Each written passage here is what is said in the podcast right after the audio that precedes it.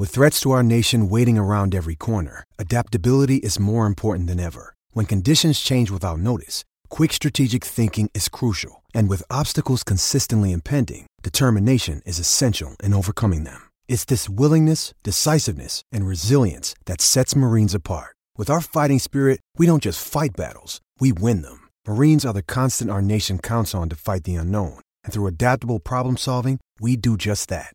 Learn more at marines.com.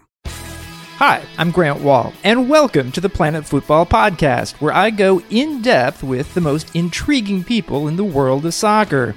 On today's show, Danny Karbassiyoon tells his story of being at Arsenal, where he remains the only American ever to score for the Gunners' first team including the surreal story of going on trial as a Virginia high schooler and being thrown into a first team training session with Arsenal's famed Invincibles. It was a remarkably special time at the club as well. Guys like Henry, know, Bergkamp, Pires, Vieira, all these guys were there, and it was kind of just, they were already jogging around the pitch, so just join in with them and have a you know hour and a half session playing with arguably some of the biggest stars in the world. All that and my thoughts on soccer coming up.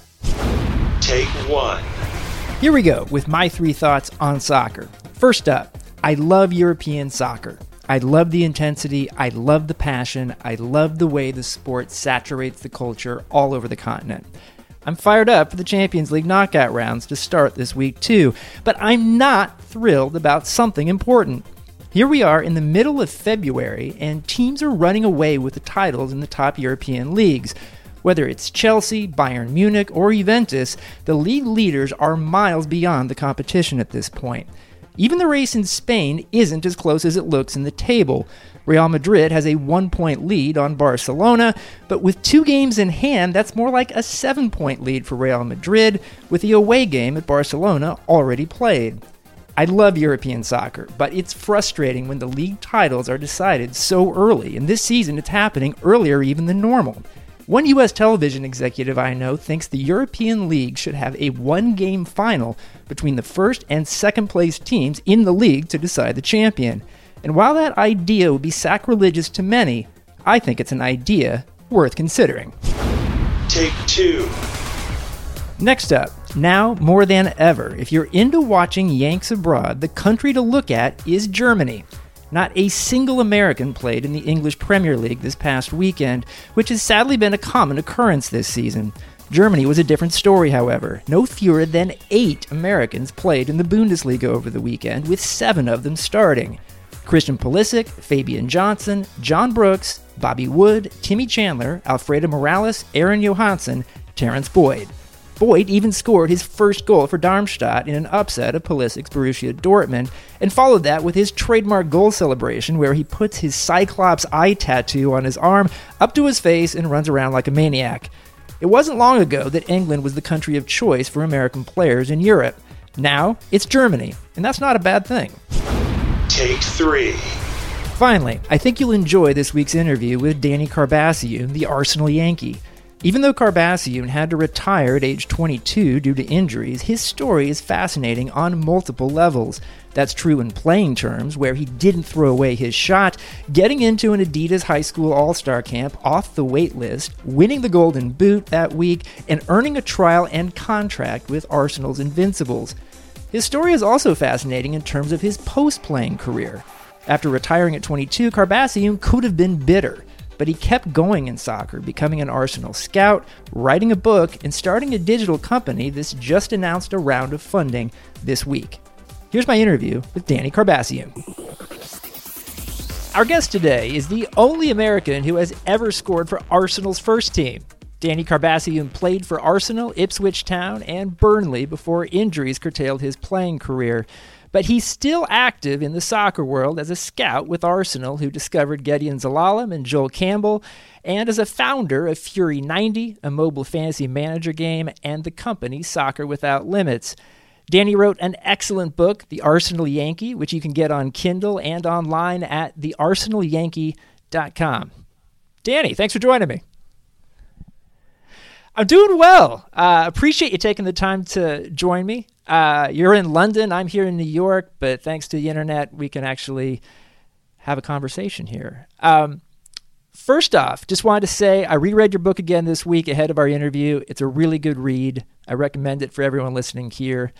It's a nice window, in my opinion, into a pretty rare story still of a young American being discovered by a top Premier League club, a top European club, and going over and getting the opportunity to to play with that club and an amazing era of that club as well. That was the Invincibles era at Arsenal. And just to start here, is it possible if you could tell these, the amazing story of how Arsenal discovering you came about in 2003? Absolutely. I um so I grew up in Roanoke, Virginia, um, and kind of went through the whole ODP system uh, playing travel soccer and whatnot. And going into my, I suppose, going into my senior year when I was a junior, yeah, um, I was actually waitlisted for the Adidas ESP camp, uh, which was conveniently uh, in Wilmington, North Carolina that year, uh, which was, you know, in the States, I suppose, only a seven or eight hour drive, I think, from Roanoke, which was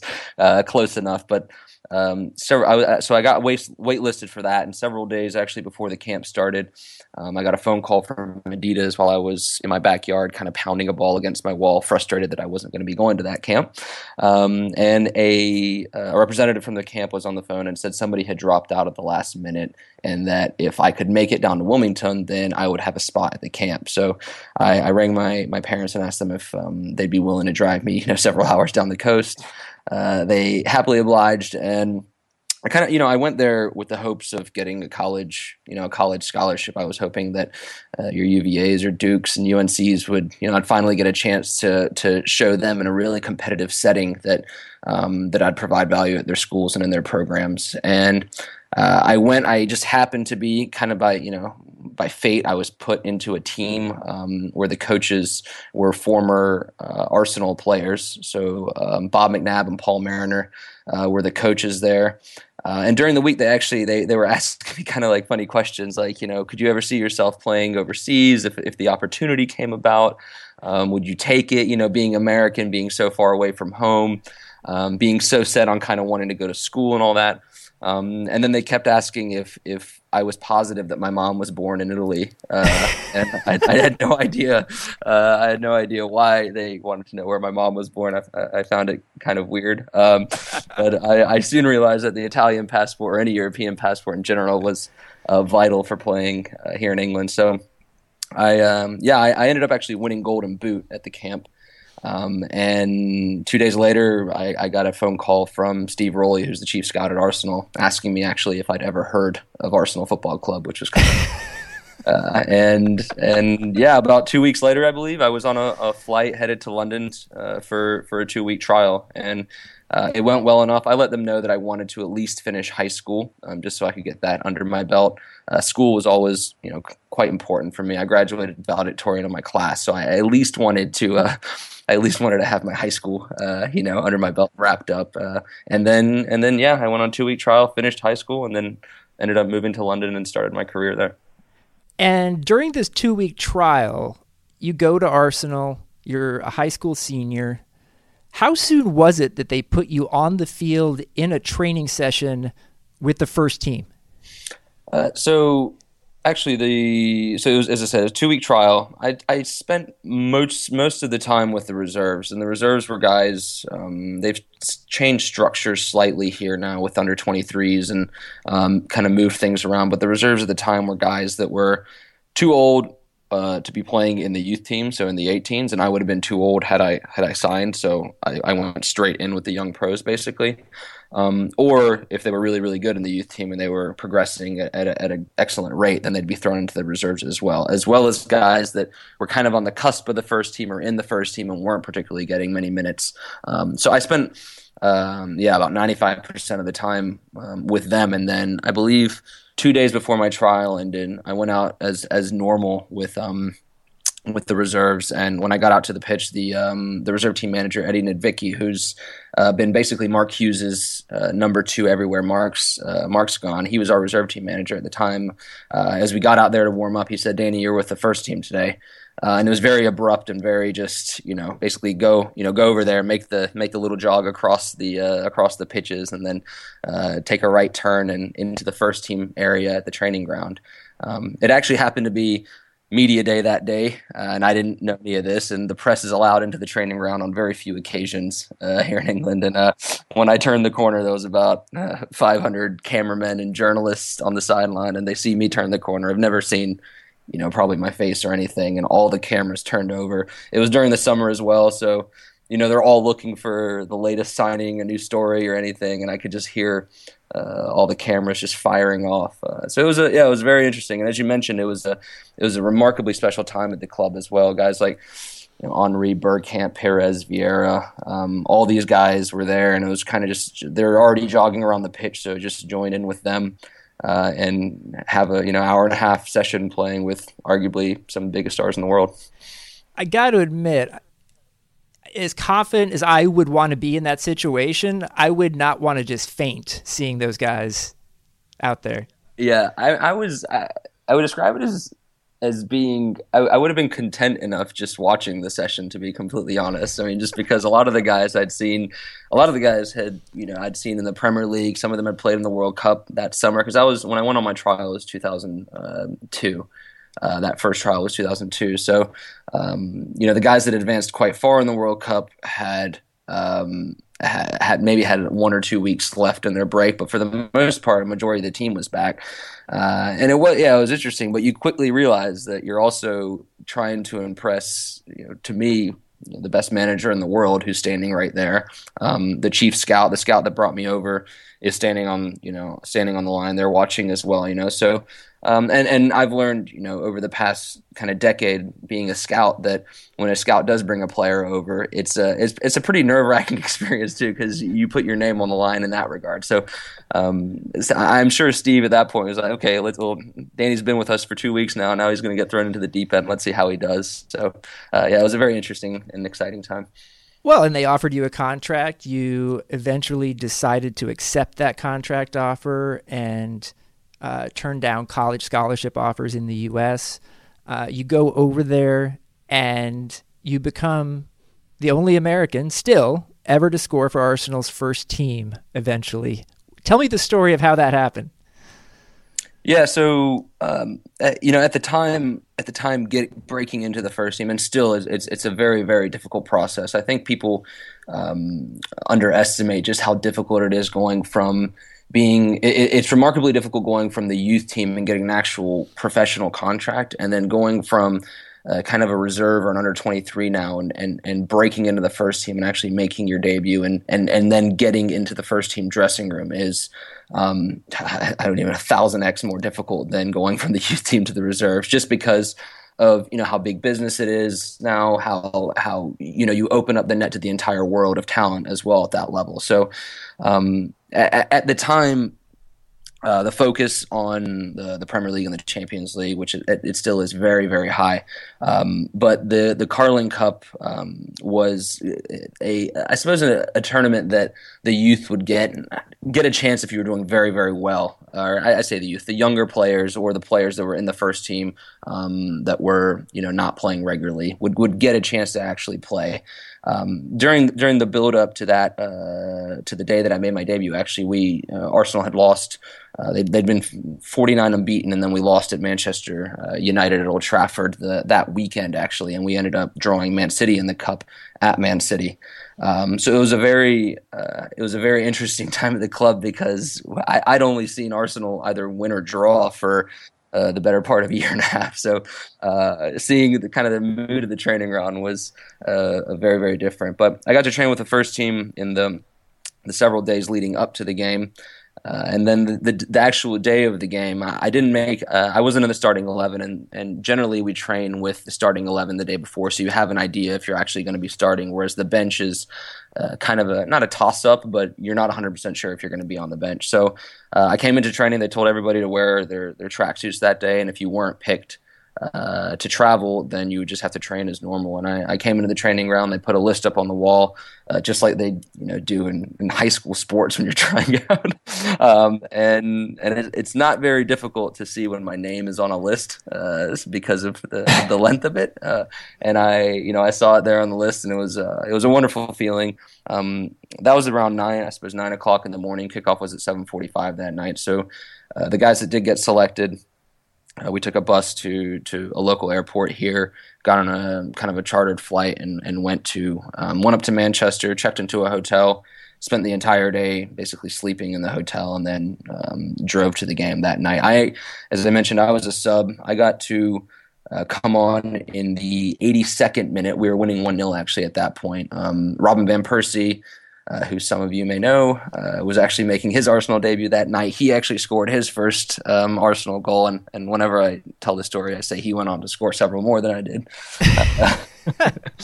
but um, he, uh, yeah, so we were winning 1 0. I The game was quite open at that time, too. And, and we uh, there was a lot of guys making their debut for us that night. Cesc Fabregas was actually playing. He wasn't making his debut because he he made quite a big impact already at the club, despite being I think 17 at that time. Wow. Um, but Manuel Almunia was making his debut. Johan Djourou was making his debut. Um, Philip Senderos. Uh, a lot of guys were younger guys, like Matthew Flamini was in there as well. Um, so yeah, in the 82nd minute, I came on. I was just pretty much ecstatic to be wearing an Arsenal shirt that had my name on it that I hadn't actually purchased, you know, at, Eurosport. And uh, yeah, it was it was a great, you know, it was a great. I got to be on the pitch for I think ten minutes. Uh, in the in the ninety second minute, we broke um, down the right hand side. A ball got pulled back to Cesc, and uh, Cesc is still, you know, one of the most intelligent, most aware, smartest midfielders in the world. And um, I pulled Danny Mills out of position and then ran behind him. Cesc played a perfect ball in. I took a touch and um, I was a striker. I was playing left midfield, but I was, you know, I'm a striker at heart. I had played as a striker my whole life, and uh, despite being, you know, one 0 up, and, and actually, I, I, look at replays now, and Van Persie was completely open, uh, and I likely should have passed to him, but uh, he'd already scored, and you know, I, I, I, didn't want to be the first American to have an assist at Arsenal. That didn't have the same uh, ring to it, so uh, I shot, and uh, they actually, I, I shot and scored, and then they actually ended up Robbie Fowler actually ended up scoring immediately after the kickoff, so we ended up winning two one, which was a, a pretty nice little I guess surprise for me and a, and a, great way to start my Arsenal career, I suppose. I mean, to score in your debut with the first team for Arsenal is pretty incredible, uh, among other things. Um, you trained and played with the famed Invincibles. Uh, they didn't lose a game in the 2003-04 Premier League season which players on that Arsenal team, there's so many huge names, but which ones stood out to you the most as a teammate and why? Um, man, I would say, I mean, every single one of those guys was was pretty unique in their um, in their own way, which is amazing because as a team they were just uh, incredible and unstoppable. But you you know, as as individuals, they were all so different, but also alike as well. I mean, they all had this this mentality, this winner's mentality that to go you know to go 38 games without losing, especially as you kind of get to the business end of the season where eh, you're you're a target for absolutely everybody, and and every single game in the Premier League is a tough one, you know. And and going to Highbury and seeing us sometimes go down a goal and then fighting back, um, and and still winning or drawing was uh, was remarkable. In terms of individuals, uh, I was a huge uh, several players I was massive fans of. Robert Pires was probably my favorite player. Um, mm-hmm. He technically, I think all of them were technically fantastic, but Robert had just this kind of this elegance about him that was very uh, very hard to beat. Uh, he was a very very classy footballer and. Uh, it always looked very, very effortless for him whenever he was dribbling, whenever he was doing things that nobody would think a footballer would be able to do. Um, and then he scored loads of goals as a as a you know as a wide guy as well. And he'd come in and he had a very uh, he had a very distinct way of shooting as well. He never particularly used his laces; it was always the inside of his foot. Um, he always side footed absolutely everything, and uh, he could generate quite a bit of power with it. But uh, he scored some pretty amazing goals. Um, Thierry Henry, I think, was uh, yeah, I, I, still look at him. I still look up to him. You know, as a kid, I, I watched him play in the '98 World Cup, and I, I, think he was at the time maybe 21 or 22 as well. And um, the the day that I actually went there on my trial, he was one of the first players that walked in. Um, and my dad and I were sitting kind of in the reception of the club, and he walked in and uh, just he came over and shook my hand and said, "Hi, I'm Thierry." I'm, you know, it's one of those like, yeah, I know. Uh, but it was just it's it, it, was amazing. He had always at the club. I mean, still now too. Even when he was in New York, you know, he you don't have to you don't have to be a football genius to know that he's uh, he's got quite a bit of swagger about him, and he knows you know he he knew he was the best striker in the world, uh, and I think it showed week in week out in the Premier League in the way that he he handled himself and the way he scored goals, especially when uh, when they needed him as well. You know, so I think those those two guys were my my, my favorite at the time. We do see Patrick Vieira quite a bit here in New York. He's the coach of NYCFC right now. What was your sense of him? I like Patrick. He's a a great guy. I mean, he I I spoke to him quite a bit because we always seem to get injured at the same time. Um, so when I I don't know why, but uh, whenever I was doing my you know I'm not talking big injuries, but more so just you know muscle stuff and where I'd be, be two weeks out and um, we'd always be kind of on you know, bikes together. We'd be with the fitness coach together, and I yeah I I enjoyed it, and I started kind of understanding what exactly it meant to be uh, a team captain and a leader, um, especially at that you know at that level. I was you know I was the captain for my my travel team back home, but I don't think I ever particularly knew what it meant to be a leader. I, I'd I'd like to think that I kind of led my team by scoring lots of goals and showing them that this is how we should play, but at that level, everybody's very good uh, in that team, everybody's very, very good. And and Patrick was an absolute fighter, and and you'd see it, especially in the Man United kind of at that time, Man United Arsenal. That that rivalry was incredible, and his um, just his ruthlessness, his ability to get in there and slow things down if they needed slowing down, speed them up when they needed speeding up, and um, you always knew that guy had your back, and and he was. Uh, he was uh, he was very very talented and, and, and a massive leader as well. So I think uh, yeah, it's it's great to see him. It, it's to me it pains me seeing him kind of associated you know with the with the whole city setup now, but um, it, it's cool to still see him involved in the game for sure. I know you've still got a lot of friends who are teammates from your Arsenal days. Who do you still stay in touch with? I still speak with Philip Senderos um, quite a bit, actually. He's uh, he probably ended up being my um, between him and Moritz Volz, uh, who's who who went on to have a great career at Fulham, and uh, he played in Germany in the Championship as well. Um, those two guys were were really really good friends of mine. I still I still speak quite a bit to Cesc Fabregas as well. Um, Cesc, Philip, and I were we all signed the same year at Arsenal, and they they actually lived in um, in digs, which is basically where you go live with um, with a family or you know a, a, woman or a guy that takes after you or looks after you. Sorry, um, and they didn't drive, and because you know us Americans drive when we're like 15, uh, I moved over there, had a car. And they, I think initially we became friends because they wanted to use me for rides home. Um, but uh, eventually we did become friends and they started inviting me into the house to hang out. Uh, yeah and we I, I always it was funny the foreigners would always hang out because we were kind of all in the same boat in terms of being away from home. Um, you know ling- linguistically it was a bit different for me although i didn't understand half the english people anyway. But uh but for for you know Cesc didn't particularly speak much english when he was here and i spoke my high school spanish and that's how we kind of connected. Nice. Um, Philip Philip Senderos speaks about seven languages, so uh, that wasn't an issue. But yeah, we became good friends off the pitch, I think, and um, and I think that's why we're still you know really good friends to this day. I do think I remember we had coffee one morning in Barcelona when I was over there for a story, and, and you were over there for work, and uh, I interviewed Cesc on that trip. He was still with Barcelona. I think you were hanging out with him uh, later that night. Um, is it still weird at all for you that Cesc plays for Chelsea now? Uh, yeah, it is. It's still, um, it is strange. I think I see him.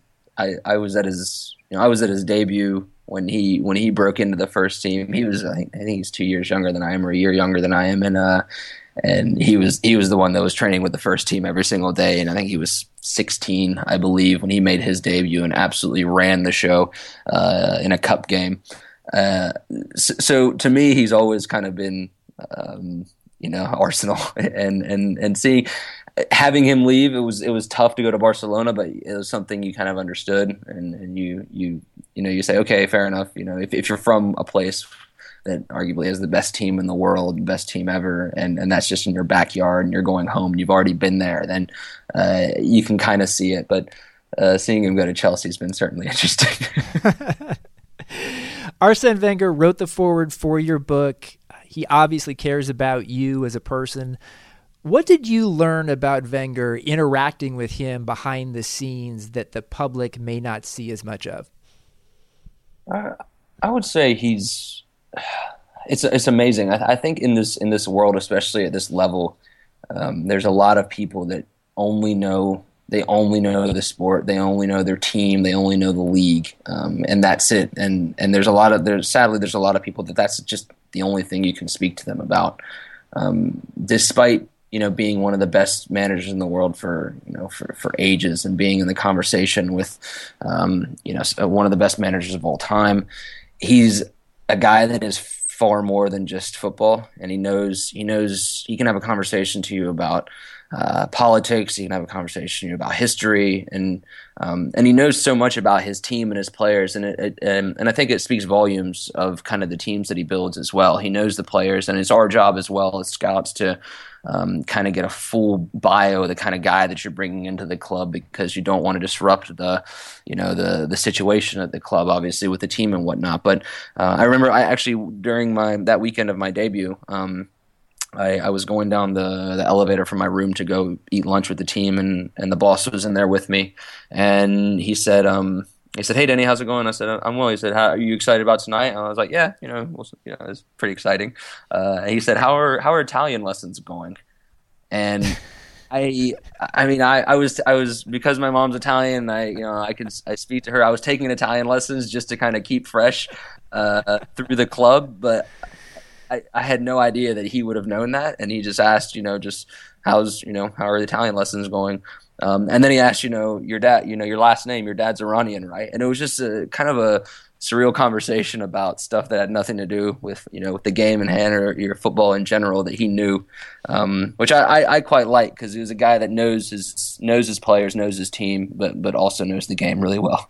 I don't know if you've seen it, but I would highly recommend this to listeners. There was an interview that Wenger did with, I think it was L'Equipe Sport and Style magazine about a year, year and a half ago, that is the smartest manager interview I have ever read in my life. And somebody online translated it into English. Um, it's it's astonishing. I, I, I basically would not ever use that word to describe many interviews, but this one is. I, I will put a link to it uh, my Twitter at some point here. Um, but it's when you say that he's a smart guy, it definitely comes through in that interview as well. I mean, also his longevity in the Arsenal job is incredible. How has he been able to do that in such a high turnover job in the modern game? Uh, I think it also goes back to you know he he knows he knows more than just than just football. You know, like being a guy that um, went and took a job in Japan initially, and then and then kind of came into England as an unknown, and and brought a very kind of different brand of management and style to to the English game, and kind of. Uh, you know, I, I don't want to say disrupted the game, but but definitely brought a new a new way of uh, you know creating a culture within a club uh, and and transforming the way they they played. Um, I I think that that you know that means a lot. Um, he's he's certainly spent a lot of time on you know finding very very good young players and, and turning them into uh, you know from unknowns into absolute world beaters as well. Uh, and that you know that goes a very long way. He's we're I, I, don't know I can't speak on on behalf of you know all the clubs now. I know football's become a very very global game, but um, for for all the time that I've been associated with the club, Arsenal have had a, a pretty amazing scouting network, kind of scattered throughout the entire world, um, with their you know with their fingers on the pulse everywhere. So uh, I, I think that's cool because he also understands that it is a global game and he's not afraid to bring in guys that nobody's heard of and and and turn them into players that everybody's heard of and and I think that's helped um, kind of him stick around for quite a while. Does it pain you at all considering the amazing legacy that Wenger has that some Arsenal fans are highly critical of him sometimes, including sometimes now? Uh, yeah, I mean, uh, uh, of course it does. I, I think at the end of the day, everybody's ultra competitive and wants to win, and we all have the same goal. Uh, you know, the the manager, the team, the fans, everybody wants to win. Everybody wants to win the Premier League. Everybody wants to win the Champions League. uh, so I understand why it'd be strange if all of our fans were just completely complacent and said, you know, this is completely fine. Um, it is frustrating as well because he has done such a wonderful job at the club and, and brought us through some some pretty amazing times in terms of uh, you know initially when he came in in 1996 and then uh, get leaving Highbury, leaving all that kind of tradition and history behind, and, and going to the Emirates and having to deal with um, a, a, different, more so limited budget in terms of player recruitment and getting new guys in. Um, you know, still finishing in the top four, still making Champions League uh, during all of this time, and you know, and we've seen in recent years that some of the biggest clubs in the world with the biggest budgets in the world aren't in the Champions League if they have a bad year, you know, and he's he's been able to navigate those seas and um, and consistently be there. So it, it is it is frustrating. I I've been lucky enough and and kind of been humbled enough to know him since you know 2002 in, in terms of my first interaction and um, just seeing how you know how how far kind of everything's come and how different kind of the club is now from when I, you know, when I went to Highbury the very first time um, on my on my tour when I was on trial to, to, now, you know, going to the Emirates for the first time. I remember I just it, it, felt a bit like a foreign land to me. So I can't imagine what it was like for fans the first time they left Highbury. Had been going there for years and then uh, had to go to the Emirates, and it's it's it's definitely changed now. Um, but yeah, it, it, it's I think it's hard to see it happen just because of how much he's you know how much he's done for the club for sure. You had to retire from playing at age 22 due to injuries. You write about this in your book. When you've put so much into soccer and have to call it a career that early, what was that like for you mentally to have to deal with? Yeah, it was very hard. I mean, it's I don't want to say it's still very hard, but I um, soccer to me was a it was an outlet you know mentally physically emotionally. Whenever anything you know whenever anything bad happened i went i picked up a ball and went out and played soccer. Whenever i was feeling good or good things happened i'd pick up a ball and go do the same thing. Um, at 22 when i was at burnley um, the doctor after and I'd had I believe three surgeries up to that point on my on my right knee. And we'd just gone on a preseason run uh, and my knee had swollen up pretty massively for uh, for two weeks, and we went to see a doctor, got a scan, and doctor said there's uh, structurally actually nothing wrong with the knee, uh, ligament wise and whatnot, um, but he said. Uh, but it looks as if your knee is knackered, and those were his uh, his his English words, about as English as you can get. And he said, "If if I were you, I'd hang up your boots, um, if you want to walk when you're 30. And you know, as I said, when he said the first bit, when he said everything looked structurally fine, I was, uh, I didn't really care what he had to say for the second piece because I said, oh, I'm fine. I'll just wait a little bit. Uh, but when he dropped kind of the hammer on that second piece of that statement, it was, uh, it was very tough. And I, um, I, you know, I, as you said, soccer to me was my you know my life I'd, I'd always wanted to be a pro the, the, the opportunity had finally come to become a pro i didn't know how it would happen when i was growing up in the states but uh, when it was presented to me, I said, "Wow, this is I never would have thought this would happen, but uh, here's my opportunity to become a pro." Um, and and yeah, you know, I had left Arsenal and I'd gone to Burnley. It was very, very different, but I was still determined to kind of carve, you know, carve a career out for myself um, in England. Even at Ipswich, when I went to Ipswich Town, I played, I believe, six, I think six games in the league when I was there, six or eight games there, and um, you know, it was it was a level that I was I was comfortable at, and I was willing to, you know, I, I, was more than willing to put the work in to get myself back into the Premier League, and I was excited to get myself back in the Premier League. So, um, you know, having this happen was was a huge kind of fork in the road for me, and uh, it, it didn't take long, kind of me, for me to realize, look, I can sit here and dwell, and then become a guy that had the opportunity, and then this happened, and now Lord knows what He's doing, um, or just kind of put it behind me and really focus on what I needed to do next in my life. I want to get into what you ended up doing next in your life, what you're doing now. But I also just wanted to ask as someone who's written a book, it's not a small thing. And I remember running into you. This may have been the first time we actually ran into each other. Was at a Starbucks in D.C. several years ago, and I think there. I don't know did you introduce yourself to me, or was it the other way around? Yeah, okay, yeah. I think you tweet. I, I, checked. It, I checked your Twitter to see if you were indeed in DC, and you said you were. So I was like, well, I'm glad you did that. But I remember, I think that conversation you might have mentioned you were writing a book. What went into the decision to write that book, and how hard was it?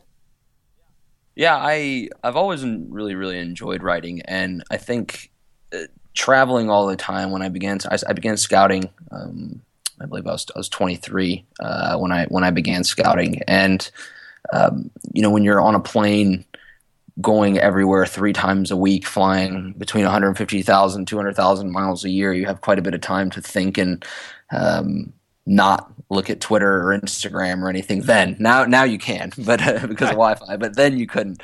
Um, and I I began kind of just writing about initially about my travels, and then um, and then I kind of started just writing little snippets of my things I just remembered when I was in England, just for myself. Uh, and I'd find myself kind of, you know, laughing or, or not getting emotional, but getting a bit nostalgic about my time in England, thinking, oh, I'm glad I'm writing this because, you know, in five years' time, there's no chance I'm going to remember this. Um, I, I, I ended up having a really, really big knee surgery, the one that not not that it ended my career because my career had already been done, but they um, they cut my bone, realigned my joint, put four screws in it, uh, and a cadaver meniscus as well. So that effectively ended kind of any any sort of proper uh, s- sports that I would be doing. Yeah. Um, and during that time, uh, I had the surgery in Chicago, and my uncle asked me. Um, to to write about the night that I scored the goal. So I wrote that, and he came back from work and he said, "Oh, he said this is really cool." He said, "Can you tell me what happened next?" And then I said, "Yeah, sure." So I wrote that the next day, and then he said, "Can you write about what happened prior to that?" And then I started realizing I kind of had a little bit of cohesion to this story that I was putting together, um, and I just continued adding on it as I was traveling. And uh, I, I actually I ended up telling Steve Rowley, the chief scout, I said, "I, Steve, I've I've kind of." Written this book uh, about my time in in the U.S. and I've, I've been speaking to people, um, thinking about kind of what to do with it. And he was he's actually he knows Tom Watt really well, and Tom was a ghostwriter for David Beckham. And he said, mm-hmm. Danny, why don't you let Tom read it and just give you his advice? And um, I met with Tom in London the next time I was there. He read it and he he like loved it. I think I think he loved it because it was such a contrast to David Beckham's story, you know. And uh, and, and, as a storyteller himself, he said, you know, this story needs to be out there. This is so cool. This is such a different kind of outlook on the football world and a different reality. Um, so so yeah, I started pursuing it. I ended up getting in touch with an agent, and um, it ended up getting actually about four years after finishing writing it. It ended up getting published uh, this past year. So it was a it was a pretty big milestone. As you said, it wasn't it wasn't easy, uh, and it is a, quite a bit of work. But it was uh, I, I think it was certainly well worth it for myself. So. I think it's awesome, and I think it's cool for Americans as well to read that. You know, whether you're a kid, whether you're older, you can go places as an American in world soccer. And that's people have done that, but you, the stories need to get out there. Absolutely, absolutely. And that was my. I mean, that was my. To me, that was kind of one of the biggest things too in writing the book was um, a lot of people only, especially at that time, and now because of NBC's you know media deal and everything, there's so much more visibility into the league here now. There's amazing content that's produced on a weekly basis in terms of your favorite teams and everything.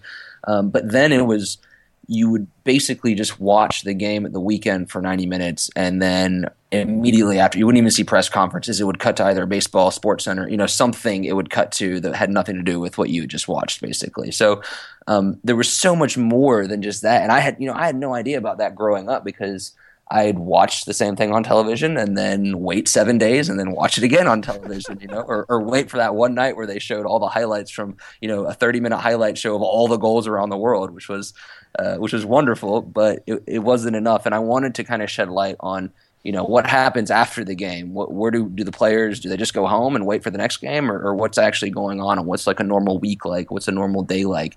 Um, and I, I wanted to shed light on that sort of stuff. You mentioned Steve Rowley, the Arsenal head scout who signed you in the first place when you were playing. He then offered you a job as the club's North America scout. Was that an easy decision to accept that offer? Um, no, again, and actually, going to Arsenal in the first place was was I, don't want to say it was difficult. It was a dream that I wanted to do, but I, think a lot of Americans uh, they think to themselves, okay, I'm going to go to high school, graduate high school, I'm going to go to college, and then my life will start after that. I think they just I, I think guidance counselors in high school ingrain that in your head, so uh, that's kind of the flow you're meant to go. So leaving leaving my high school in, in Virginia and graduating um, as the valedictorian, having having my guidance counselors tell me good luck on that soccer camp instead of going to college was, was quite interesting. Um, but so so there I was, kind of had come back, and I I'd, I'd driven up to Virginia Tech. I, as I said, I grew up in Roanoke, and Tech's only you know 30 minutes away, and I'd, I'd driven up to Tech several times to get uh, applications and kind of all that good stuff. And um, yeah, I was I was pretty adamant and set on going back to school. You know, around you know trying at least uh, uh, to get back in. And when Steve called and said, "Would you like to do this?" Uh, I thought to myself, maybe this could be super therapeutic as well in terms of having a proper segue out of my playing days and and, and, and still remaining um, in the game at, at a high level uh, with, with, with an amazing club. So so I ultimately decided that that would be the right choice. What I'm sort of fascinated in what scouts do and what separates good scouts from mediocre scouts because there's certain scouts out there that have made a reputation but what are those good scouts seeing on a repeated basis that others are not? I think, um, yeah, it's a very well. I think there's there's several things. I, I've learned certainly living here that the you know it's a very different animal kind of scouting. Let's say right here where the team is and where the league that they're playing is in, as opposed to um, and, and and now I'm really only doing kind of first team football. So I'll go to Premier League games and championship games, uh, and and I'm watching kind of the the, the cream of the crop. Um, whereas in the U.S. it was more, or in Concacaf in general, it was far more. Um, foreign scouts have to know their whole territory inside out, and it's what you know what 12 year olds are doing well at the moment you know to monitor so you can at least have a heads up on them. So when they do turn 15 16 it's not a surprise um, you know what you know what guys are doing well in the under 17 let's say national team what guys are doing well um, you know as i said throughout all of concacaf. Are any guys doing well in mls doing well enough to actually get seen to to have a conversation with you know steve Rowley about?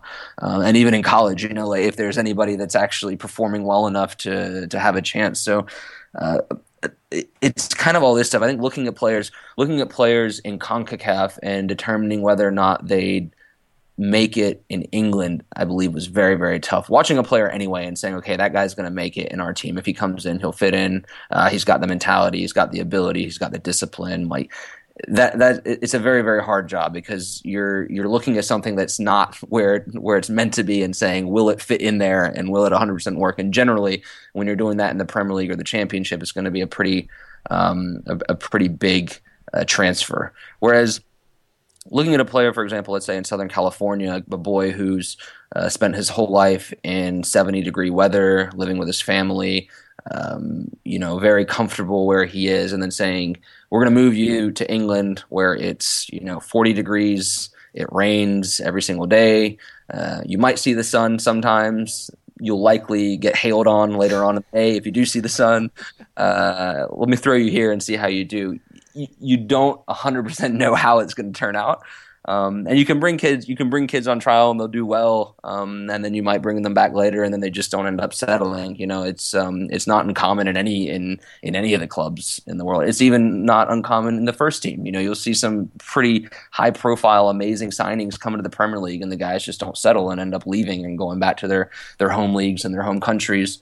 You know, one season later. So I think that's the that that's probably the hardest um, the hardest part is uh, you, you, try to cover all your bases in terms of are they disciplined enough tactically? Are they intelligent technically? Will they be able to you know do enough? Um, and then ultimately is their personality going to be strong enough to actually cut it here when the going gets tough when they're away from home when you know they have three weeks where they can't complete a pass? Like are they actually going to be able to kind of rise above all that and make it? And and the players that do make it are the players that are able to do that. You identify Gedion Zelalem uh, for Arsenal. He ended up signing with Arsenal. Uh, what's the story of you and Gedion? Uh, so I was. I, have I get a lot of uh, inbound uh, inbound messages for the next Ronaldo and the next Messi uh, and the next Pele and everything, as you imagine, especially because of because of social media these days. Uh, and kind of filtering through all these and, and, and filtering through sometimes the noise and, and seeing um, what if something if something makes sense actually pursuing it, especially at the time in Concacaf when you know every every single place I went to was likely a flight. Um, you know, if I'm if I'm getting up and going to watch a player, it would it would almost 99% of the time have been a flight. With Gedion, uh, I he actually was living about a mile and a half away from me, ironically, and uh, I I got an email from uh, I remember Matt Pilkington, who was his coach at the time at Olney, and he said, "Danny, I, I know I don't know you, but Alex Yee, who you do know, is my assistant, and he recommended I reach out to you. Uh, I have a player; he's quite good. He's 13, and he has a German passport." Uh, and the German passport thing was probably more enticing than the actual like I have a player and he's quite good. So I said, okay, well the hard part is is done. I, am not going to go see that he's amazing and then be unable to do anything with him.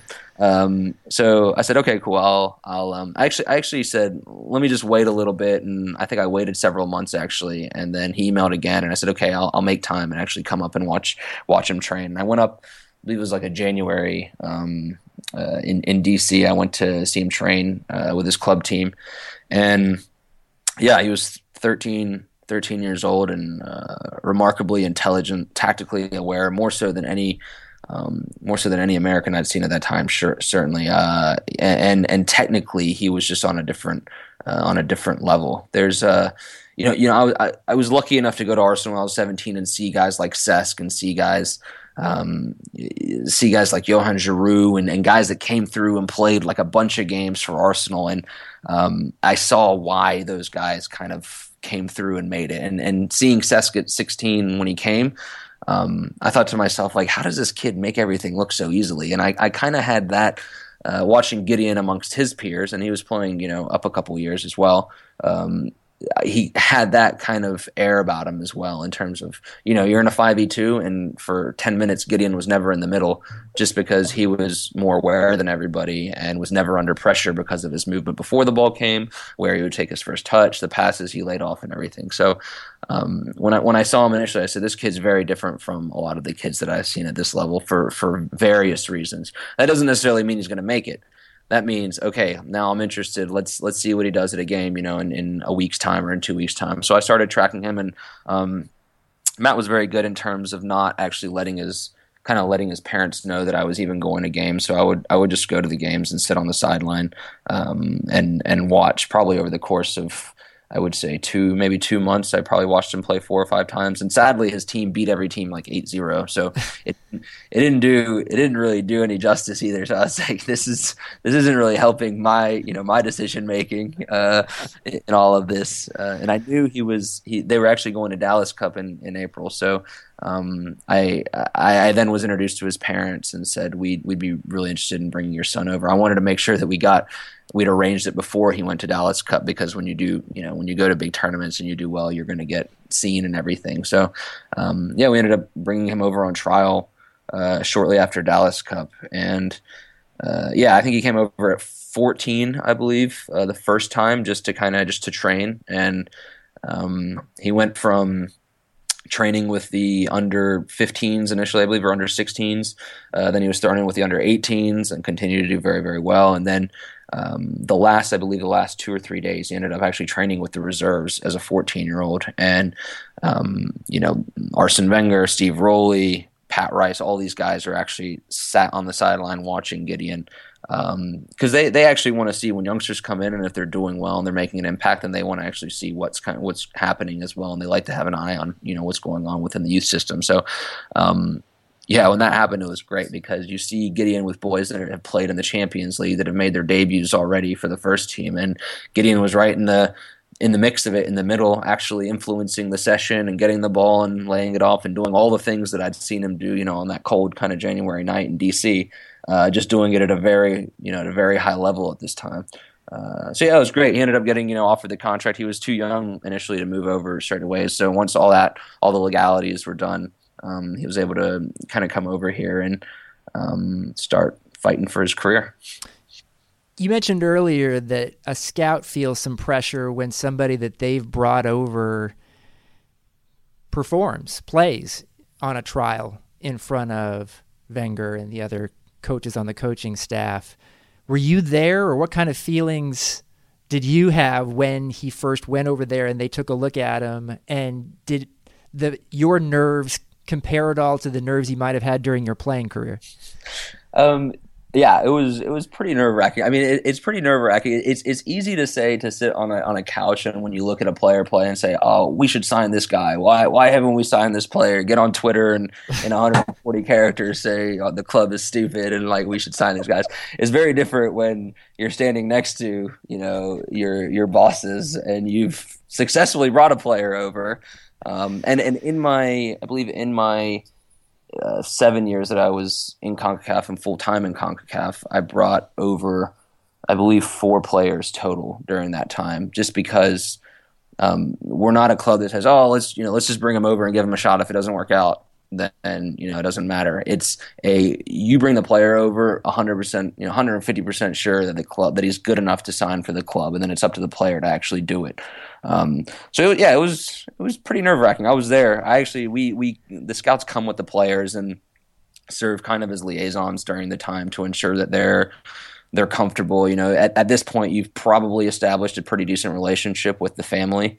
Um, so his dad was over as well, and uh, you're you're a familiar face, which is you know something positive when you're in such a stressful kind of environment in a two week, very uh, very intensive, very uh, you know you're you're fighting for your dream here. So it's nice to have somebody that you recognize from you know the other side of the pond there with you. So, uh, but, but, during the session, I was sat right there with Steve and um, with Arsene and uh, as I said, Pat Rice, and and they were yeah they were pretty excited, which was a very good feeling. So it was a very big sigh of relief. now. Uh, recently, Gedion uh, was sent on loan from Arsenal to Venlo in Holland. What's your sense of his development, where he is? I think yeah. So last year, well, last year he went to Rangers. Um, I think one of the things that Gedion's uh, needed to work on is the physical side of the game. Is you know being being a midfielder in the Premier League is is uh, is no easy task being any being in the Premier League is no easy task, but being in the midfield and fighting, uh, you know, fighting those midfields is is uh, quite difficult. So um, I think he you know he went to Rangers with the goal of getting more physical and being able to deal with more the the adult side of the game. Um, you know this this this loan deal. It's all about playing in the first team and and um, getting more minutes. You know, he's at a very interesting point of his career now where he at, at that age you have to be playing. You know, especially after you've gotten a taste of playing first team. Um, there's no, there's nothing like knowing that you're actually playing for three points, uh, and it's kind of I didn't particularly understand the importance of it until I went to Ipswich and then came back to Arsenal, and not that not that you say like I'm too big time to be playing in the reserves because the moment you do that, then you're in, in big big trouble mentally, and your career is not going to be going in the path that you want it to. But there is also something to be said where you like to be in an environment that's remarkably competitive, where there are fans who are paying lots of money to come watch you play each week, um, and and you're fighting for points either to stay, either to stay alive in a league, to get promoted to the next league, uh, and, and, you're actually fighting for a cause. Whereas in the reserves, you were more not that you weren't playing for the club or the team. You you were also kind of each week it was like you were on showcase because you're either going to get offered a new contract or you're either playing for you know, to get a contract elsewhere. So uh, for Gedion right now, it's important to be kind of back in that environment, playing. You know, he, he's and, and and they're in the second division in Holland, and they're you know in, in a, in, a, great spot. So he's now getting a pretty good experience in terms of once again that that promotion push as well, and what it means to fight for promotion, uh, and, and ultimately see it through and get to the to the highest tier of football in that country. Now, these days, you're not just working as a scout for Arsenal. You also have your own company, Soccer Without Limits. You have a mobile fantasy manager game, Fury 90, that you're involved with. Tell me about it. Yeah, so several years ago, a, a good friend of mine, Adam Davis, who I um, who I met, I suppose, on the circuit in the U.S., as I'd like to say. um, he was uh, he was actually an agent. Uh, he's an American. He's an American guy as well. He went to UNC, but he uh, he was working for probably the biggest uh, German agency, um, one of the biggest agencies in the world that's that's located in Germany. Um, we we met on the road and said, you know, we've we, we've got some pretty unique networks and, and connections kind of in this space. Uh, I wonder if there's anything for us to kind of do. How can we how can we kind of leverage these networks that we've built and create something quite special for fans as well as uh, you know, some of these players as their social following start to get astronomically high and they're becoming kind of brands themselves. Um, so yeah, so initially we started Swole uh, which which was at, at, first a content site. We actually got into an accelerator in Miami um, and, and, moved down to Miami and got office space for a bit. We started with this content site. Um, quickly realized that we weren't particularly enjoying it, and we weren't providing any sort of unique value prop to anybody with it. Um, we launched just before the 2014 World Cup. We ended up launching up an iOS version of this game that allowed you to play kind of fantasy soccer every single day through simulations. And uh, Lucas Podolski actually ended up playing about 2,000 games. Damiao ended up playing several hundred games during the World Cup. Um, and fans actually quite enjoyed engaging with these, you know, with these influencers. So uh, we took the game down, ended up getting into another accelerator in San Francisco. Uh, so now we'd hit the big time. We were moving out to yeah. we are moving out to Silicon Valley, ready to uh, you know attack the tech space properly. Um, and after spending about a year there, we said, you know, we're building a football game for football fans.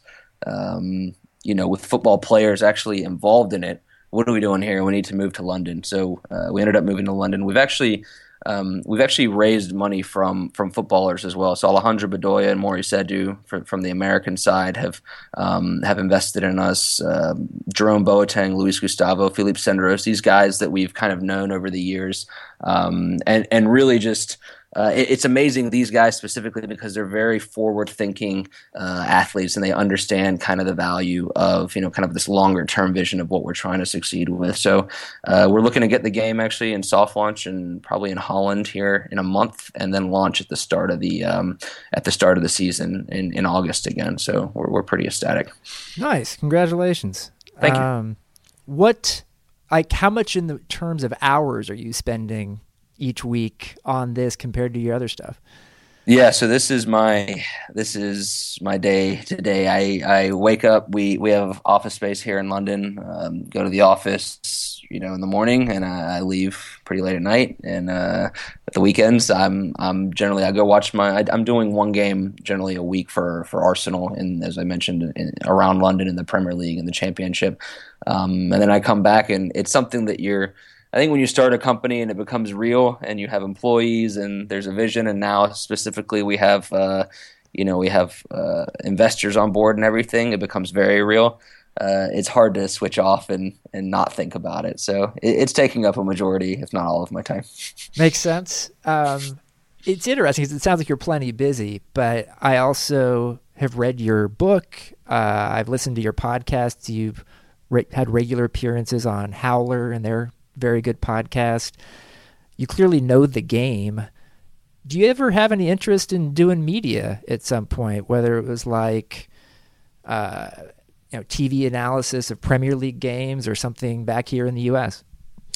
Yeah, it's it's definitely been something that's um, I don't want to say on the back burner on my mind, but I I I always when I when I watch games and I see analysts speaking about the game and I see people breaking down the game at halftime and after the game and whatnot, and specifically now in the U.S. with all these new shows um, talking about the game, I yeah I, I think it'd be it it it definitely be fun at the moment. Uh, I, I'm I'm completely enamored with what I'm doing, you know, for for Arsenal as well as you know with Swole on my on my daily basis. But um, it, it definitely could be something in the future. I think I, I, think not from a point of view where I just want to be on television, but I think I've I've had the a unique perspective on the game and learned from some of the most interesting, kind of well respected people in the game as well. Um, and and it's things that I that I haven't particularly heard elsewhere. Uh, you know, even on television with some of the experts, uh, it's some of these things that I'd love to kind of share with people as well that I, that I've learned over the years.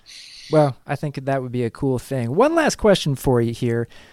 Um, you talked earlier about one of the first questions you had about Gedion Zelalem was, you know, does he have a European passport? He did, and that was a, an important thing, not just his skill. Um, we've seen Christian Pulisic be able to get an EU passport and be able to start his career at Dortmund before the age of 18, which is currently the limit for minors transferring between countries. But if you have that EU passport, you can go to Europe. Are you in a position where you wish FIFA would reconsider that rule? Because so many American kids are prevented from what you had with an Italian passport or Pulisic with a Croatian passport of getting that opportunity in Europe? Yeah. I think it's a tough one because there's I've seen I've seen kids as well, um, or I've heard stories and agents have told me, and not not specifically kids that I've been involved with that um, come with false expectations and then just end up in in situations they don't need to be in. And um, the football world, despite being you know the beautiful game has a has, can have quite a murky side to it as well. And i think it's done in the best interest of protecting um, protecting certain people from doing certain things with players um, that might not be ready to come over here you know and, giving them false promises. So although it is quite limiting and it, it, it can be very frustrating um, i think there's there's still very good there's still very good. Uh, there's other options that are very, very good um, that allow players to come over and develop in countries and kind of work their way through um, through different ways. And and you know, the reverse of that is Christian's good enough, goes to Dortmund, is playing weekly at Dortmund, and you say, how come we can't have that all the time with American players, you know? So that's the reverse of that. And I, I'm 100% on board with that as well. Like, that's, you know, me having the opportunity to just move here without any issues once I got my Italian passport was, was wonderful. But, um, I also see the flip side. So it's a, it's a bit of a difficult question. Well, Danny, I, I, really appreciate you taking the time to talk. I've really enjoyed the conversation. He's Danny Karbassiyoon. You can find him on Twitter, Snapchat, and Instagram at dkarbassiyoon.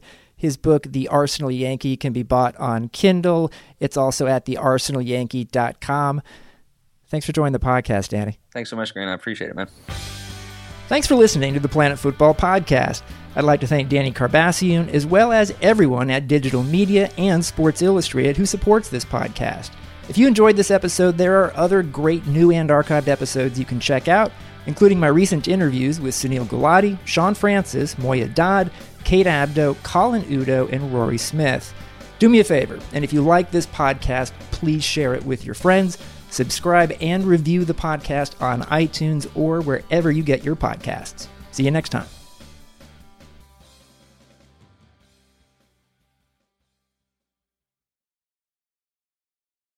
Do you know about the Locked On Podcast Network? The number one daily sports podcast network. Locked On has a daily podcast on every NBA and NFL team, plus a growing lineup of college and MLB teams. You get a daily bite sized podcast giving you the latest on your team from the local experts. Lakers fans, search Locked On Lakers. Cowboys fans, search Locked On Cowboys. Just search Locked On Your Favorite Team on Apple Podcasts or Google Podcasts, or tell your smart speaker to play podcast Locked On Your Favorite Team. Locked On Podcast Network, your team every day.